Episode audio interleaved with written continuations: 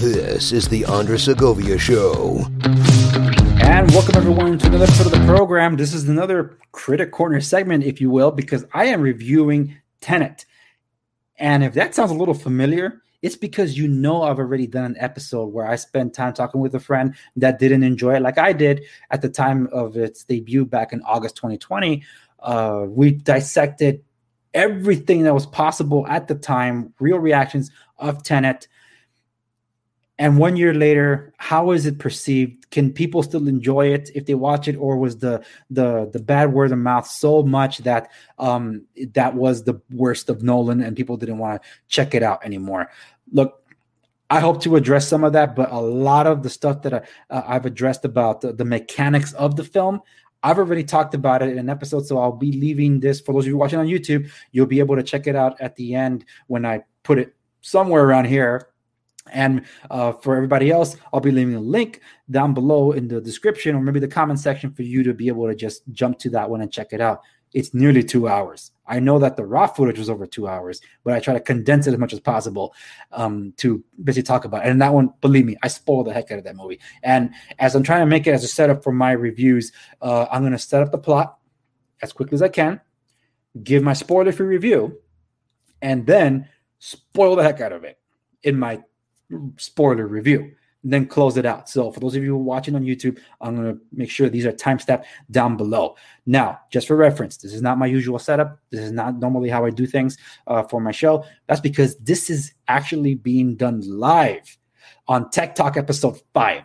Um, I had a chance to to nerd out, and I got my nerd shirt. This is my Batman polo with my name etched on it. It was a gift from my father pretty awesome. And yeah, so I'm like, you know what? Why don't I just ride the high of the adrenaline of having an episode where I talk about the Nintendo Switch and stuff and advancements in foldable displays for Samsung? And why not just take advantage and talk about this? Particularly because as of this recording, I had just finished watching Tenet yet again and enjoyed it even more yet again. So I'm excited to talk about Tenet and I'm going to jump right into that. I do have a timer going off, uh, so I'm doing a countdown too because I got I got to wrap things up because I got to go exercise after this. So, for anything and everything regarding my show, go to www.teachsegovia.com. That's where it starts. That's where I have it. And if you want to check out stuff that's not related to any political or real estate, that's where off the record is. Well, not the off the record itself, because off the record is where I'm heavily, heavily in your face about politics. Uh, but uh, the critic corner is about movies, reading corner, self-explanatory, soundtrack corner, tech corner that's where you go. So if you've actually seen my previous Tenet video, thank you so much. The critic corner is where you'll be able to find that post. But today, I want to talk about Tenet, and I have my issues with some of the some of well. The, the way the marketing handled it, because uh, no, usually Nolan is pretty awesome at this uh, with the marketing team, but uh, they went a little far and spoiled a few things. I think uh, in the last trailer, and they put uh, like a like a pop song or pop culture song on it just to like hype it up. It didn't need that at all. But the movie unfortunately had the had the bad timing of 2020 for it to come out in, and then the rest is history. How people that did watch it didn't really enjoy it. The critics didn't enjoy it. I was probably the lone. I felt like a lone voice out there in the wilderness singing his praises. But even among my social circle, that are Nolan fans did not receive this entirely with open arms, unless they were used to quantum mechanics again, of which I already talked about before. I will touch a little bit on it, but I'm not going to touch a lot about it, a lot about it. So I'm going to let the trailer play out as I'm talking about the uh, the plot. So it's pretty straightforward. Nolan calls this a spy flick. So think about the grand old days of when the, James Bond movies were like a, a globe trotting thing, and it had to be meeting people, exotic places, finding a MacGuffin that takes you to the other MacGuffin, or, or uh, and team at the uh, at the EFAB crew called it a, a, not on this one, but a different movie called it a, a McMuffin because uh, like I need to get my McMuffin and then get the next one. So the premise of this one is that time is running out. What that means, I will talk about in the spoiler section. But the point is that it's an end of the world scenario, as they tend to be in some of these cases, for which is why this does feel like the, a more epic uh, Nolan thing because we don't deal with end of the world scenarios in Nolan movies, unless you count Interstellar, but that was a setup where the Earth was dying. But in this case, um, this is him taking everything that he learned regarding building epics and just I guess you could say, uh, um, putting it to, to, frame here. So we have the protagonist, that's literally his name, protagonist. He doesn't have an actual name. Say he doesn't really have a background or anything, which is why it was hard to connect with the film. Um, I kind of disagree about that, but let's just go with it. But he's surrounded by a cast of characters that tend to have more personality and physical um, like uh, characteristics that people can connect with overall. So the setup is that uh, this character needs to get this thing, whatever it might be, that I'll talk about in the in the review section, in order to prevent the world from ending. And how it's ending, I'll talk about the spoiler section.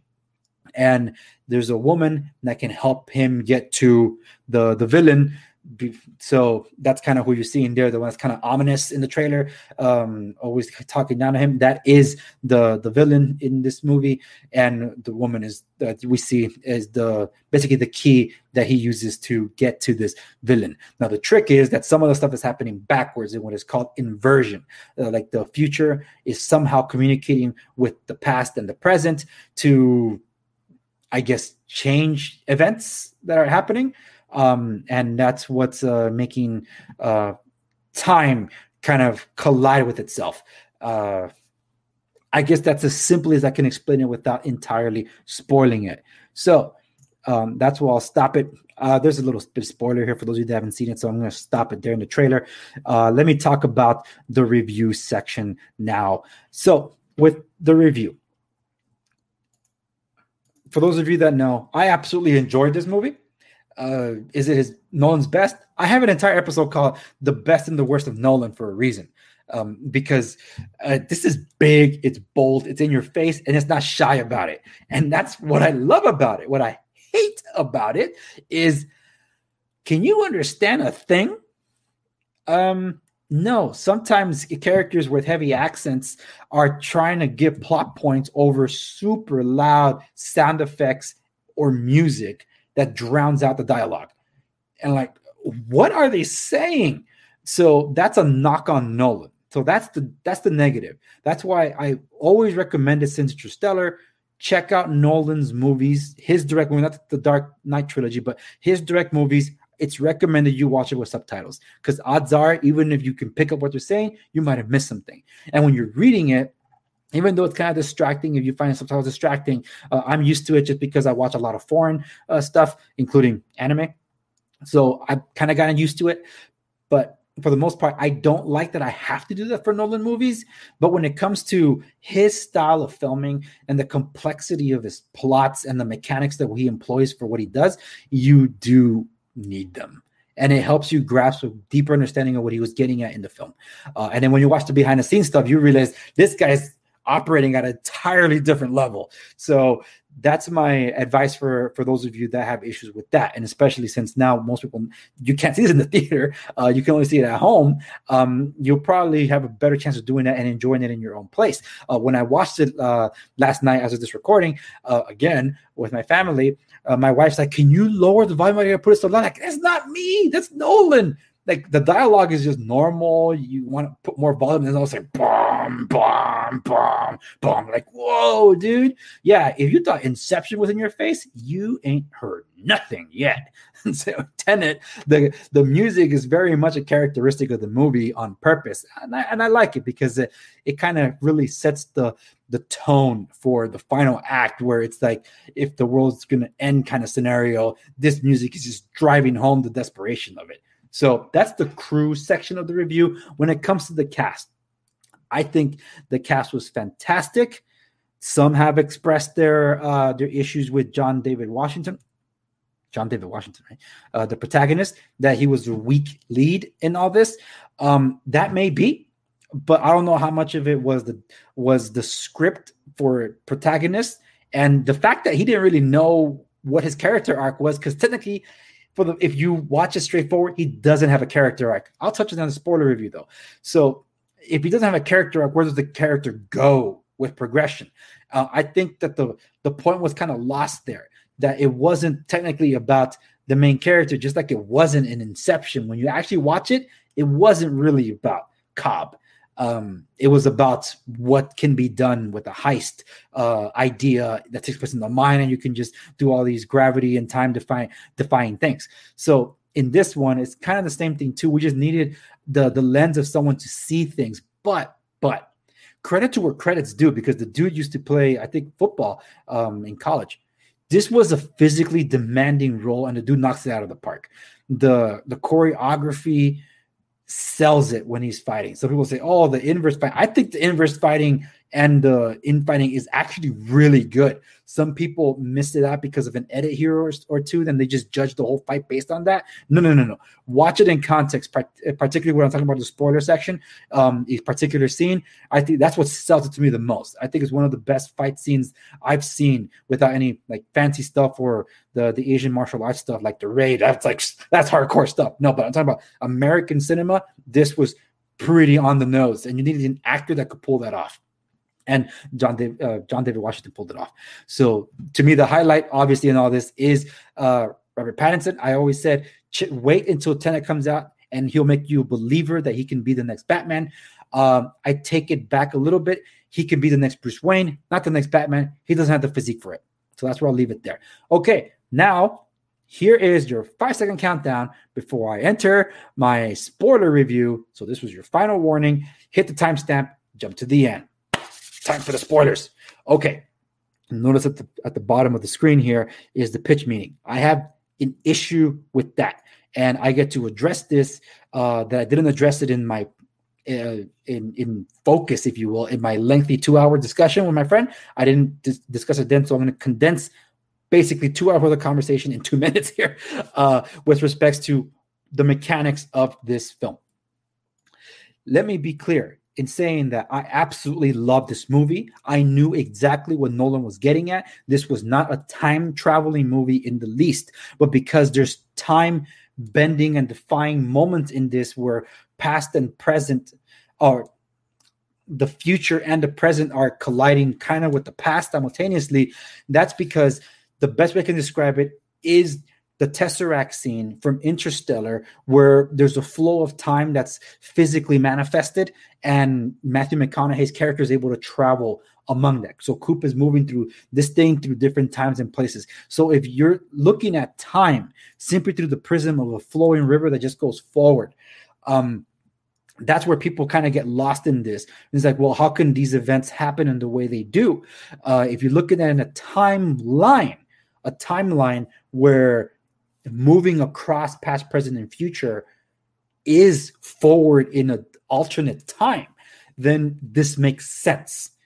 I don't want to get to the quantum mechanics of things uh, and uh, theory of relativity and all this, but because I can't talk about it in two minutes. But for the most part, understanding just that little bit is what helps you grasp what the movie was aiming for. There is uh, some actual physic physics I'm gonna say physicality, but it just didn't fit. But the actual physics uh, of the movie that were lent to help build this reality of things, such as inverting the entropy of an object where it moves backwards instead of forwards, um, and what can it do to the physical space around us? What can it do to mass? Whether it's an object, inanimate or uh, inanimate object like a human being, what can it do to them? All these ideas are actually touched on in the movie uh, particularly where the character gets shot. How can they heal with the inverse bullet and things like that? They, they kind of play that. It's like, well, they can't heal in forward time because it happened in reverse, so we got to go through reverse time so they can heal. Yes, that is how it happened in the movie, which is pretty awesome. Now, with respects to I know I did mention there was one thing I want to touch on the, on the spoiler review. Uh, I don't remember what exactly was, so I'll try to remember before I wrap this thing up. But for the most part, uh, Robert Pattinson uh, makes a believer out of me, but what um, John David, what? Okay, here we go. Uh, John David, uh, his physicality. I was talking about one particular scene that he that he just stands out greatly. Um, is the first scene where he meets with the with the, with the blonde lady. I don't her name's uh, evading me right now, but um, he is set up to be jumped by a, a bunch of goons from the villain and he goes to the kitchen area to deal with them. And he takes them out expertly. Never does it feel like it's uh, like he's uh, overpowered or anything because the dude we're it was already established that the dude is physically capable. And it just looks legit. My my wife's like this thing is too violent. I'm like that looks pretty intense, very well done, well choreographed, particularly dealing in the kitchen with all those kitchen items.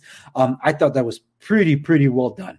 So it establishes that, hey, he's an imposing figure. One of the things that, uh, like I said, that uh, characters that do have story arcs, kind of Neil, Robert Pattinson's character, the one that doesn't have one is uh, the protagonist. He actually does because he's trying to save the world from ending because time is literally going to end the the future and the present are going to i mean the future and the past will collide at the present. And then once those unstoppable force and immovable objects meet basically they cancel each other out anything that has been and ever will be stops existing. So that is basically the premise of the movie for what uh, the protagonist is trying to solve. And he's doing anything and everything to get to the like anything is a means to an end to him. And he's using people along the way because there's no emotions involved. So some people say, well, I can't, I couldn't connect to the protagonist because he doesn't really have character. Actually, he does because there's there's that particular moment where he's basically compromises the mission because he feels bad that he used that blonde woman as a means to an end and she's paying a price for it. And even though in this whole scale of things billions of lives are on the balance and the future too the fact that he's the, his humanity gets in the way is what helps compromise his ability to do things which forces him to try to save her life when she's shot by an inverse bullet. And he has to go inverse uh, or backwards in time. He's not time traveling because this is where some people were confused. Oh, he's time traveling, so how does he get back to the timeline? When I walked out of the movie, like he did not. He never left his timeline. We saw the successful mission of the timeline, to which is why I addressed the pitch meeting. The pitch meeting uh, t- try to talk about. Oh, look at the backgrounds. They're always in different backgrounds, different background when they're talking about. Uh, like they they have a conversation, they pick it up later. No, and and when I watched it again last night, it validated my point that I was making the prota- we're seeing through Nolan's eyes and the protagonist the successful mission because this mission has been tried multiple times. The giveaways in the end scene with Neil, Neil Patrick, uh, uh, uh Robert Pattinson's character, because they had to attempt that ending so many different times according to the to what we understand at the end of the movie. So when we're seeing the successful timeline, we're seeing the characters having the main conversation of the main uh, uh, mission objective in different locales. That's on purpose because as soon as they get to the point where John David's protagonist like changes the rest of the direction, we don't have those jumpings anymore. Now it's the rest of the linear story because that was the only way. And the, when the things change are at the very end and the the epic action scene that takes place in both reverse and forward time awesome. Okay. I, if that's the last movie that Nolan ever does, I am so grateful I got to see that mastery on display. How do you pull off something that complicated? Only Nolan could do it. It is complicated. And it's a beautiful thing to behold because it does make sense when you're able to sit down and analyze it. And that's the thing. Nolan doesn't talk down to his audience. He exp- he elevates the audience with him. He's teaching them along the way. I talked about this in Inception, uh, when Inception uh, discussions, where in the opening scene he's already giving a discourse on how to understand the mechanics of the film, the playing with time, the dream sequences, and what can be done. He's already setting that up in Tenet, it's so complicated that half of the movie is basically setting that up. And then the rules of being in reverse when they finally get to that world where they're going in reverse time. So basically, retracing most of every step that's already been done. So that's all genius. So then, when you set up the stuff heading to one direction and then set up was heading in the backwards direction and then mashing them at the very end is nothing short of genius. And if you watch the behind the scenes stuff, like I just started, I haven't even seen the behind the scenes stuff, but I just started watching it. Everything that I assumed about the movie was true. But here's the pivotal thing: there was a panel with Nolan at the, um, I think December last year, and someone asked, "How does the protagonist get to the main time?" And I said, "He's like I said in my stuff before that. After watching the movie, he never left his timeline." And Nolan said the very thing: he never left his timeline. That's in essence what he said. He never left his timeline because we saw the successful timeline That's why the locales change when the characters interact with one another. That is why when they when they get to basically the the the truck heist scene, there's no more jumping around anymore. Now it's linear, if you will, storytelling. And that's a key thing because they needed to get to that point. Because when you watch the movie, that moment of the truck heist scene, the villain stands to a side and you blink, you miss it. He says, to someone on the radio. Tell me everything as it happens. He was tipped off about what was going to happen. So that's why we see it. The villain knew the ending. And this is the last spoiler I'll give. Protagonist, his version of the future tipped off everyone to help his past self succeed in his mission. He created Tenet. He hired everybody to make this happen. But he had to play ignorance, for which is why Neil, Robert Pattinson's character, he always seems like he knows more than he should. That's because his future self told him, do not give it away that we've known each other for years. And that's where I'll leave it with there. So you jump to this part is my concluding thoughts. I heavily enjoyed the movie.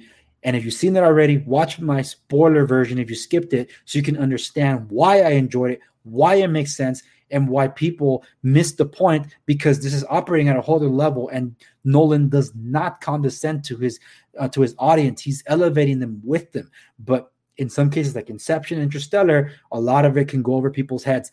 And that's not Nolan's fault per se. That's more the subject matter that's, well, it's not of much interest to a lot of people when you have to understand heavy, heavy theorems of, of uh, quantum mechanics, theory relativity, and paradoxes that we still don't have answers to. And that Nolan continuously tries to uh, to push the boundaries on in filmmaking. But if this is the last movie of its kind that we see because I knew what was going to happen. Uh, there was a rumor, oh yeah, Warner Brothers uh, and Nolan agreed to a fourth The Dark Knight movie. Bull crap! I knew that for a fact. I said no, no, no. After the fallout with ten, I said Nolan, leave Warner Brothers, go back to doing what you do. And what happens a few months later? Nolan ends his relationship with Warner Brothers, and I'm like, good, because now you can go back to independent filmmaking, which is important because with all this wokeness that's been going on, he probably won't be able to do his vision anyway. And the place to be is independent filmmaking, where you don't answer to higher ups or a bunch of screenwriters that have no idea what actual life is like, instead of just trying to project things to people in the name of woke Inc. And as an example, I haven't seen this movie, I'm going to watch it. Father, starring Anthony Hopkins. I want to see that one. It's an independent film, and I don't think you could have done that if it wasn't what it was. So, with that being said, if this is the last movie we see of Tenet, I want to see another either memento or prestige because the prestige as i've said is the last true nolan movie before it was big budget spectacle and the original crew like the music and all that. So we'll see where it goes from there. Thank you so much for watching this episode. Like subscribe to know i'm going to do a different uh, outro here. So for those of you watching this uh, as its its review this is where it's clipped so you can see the end cap. Hey, you made it to the end of the episode. Hopefully that means you liked it. By all means, show your support by hitting like down there. And if you haven't done so already, please subscribe to the channel. And if you know anybody that will benefit from the content that I display here, by all means, please share it with those that you know. And I'll see you, and hopefully them, in the next one.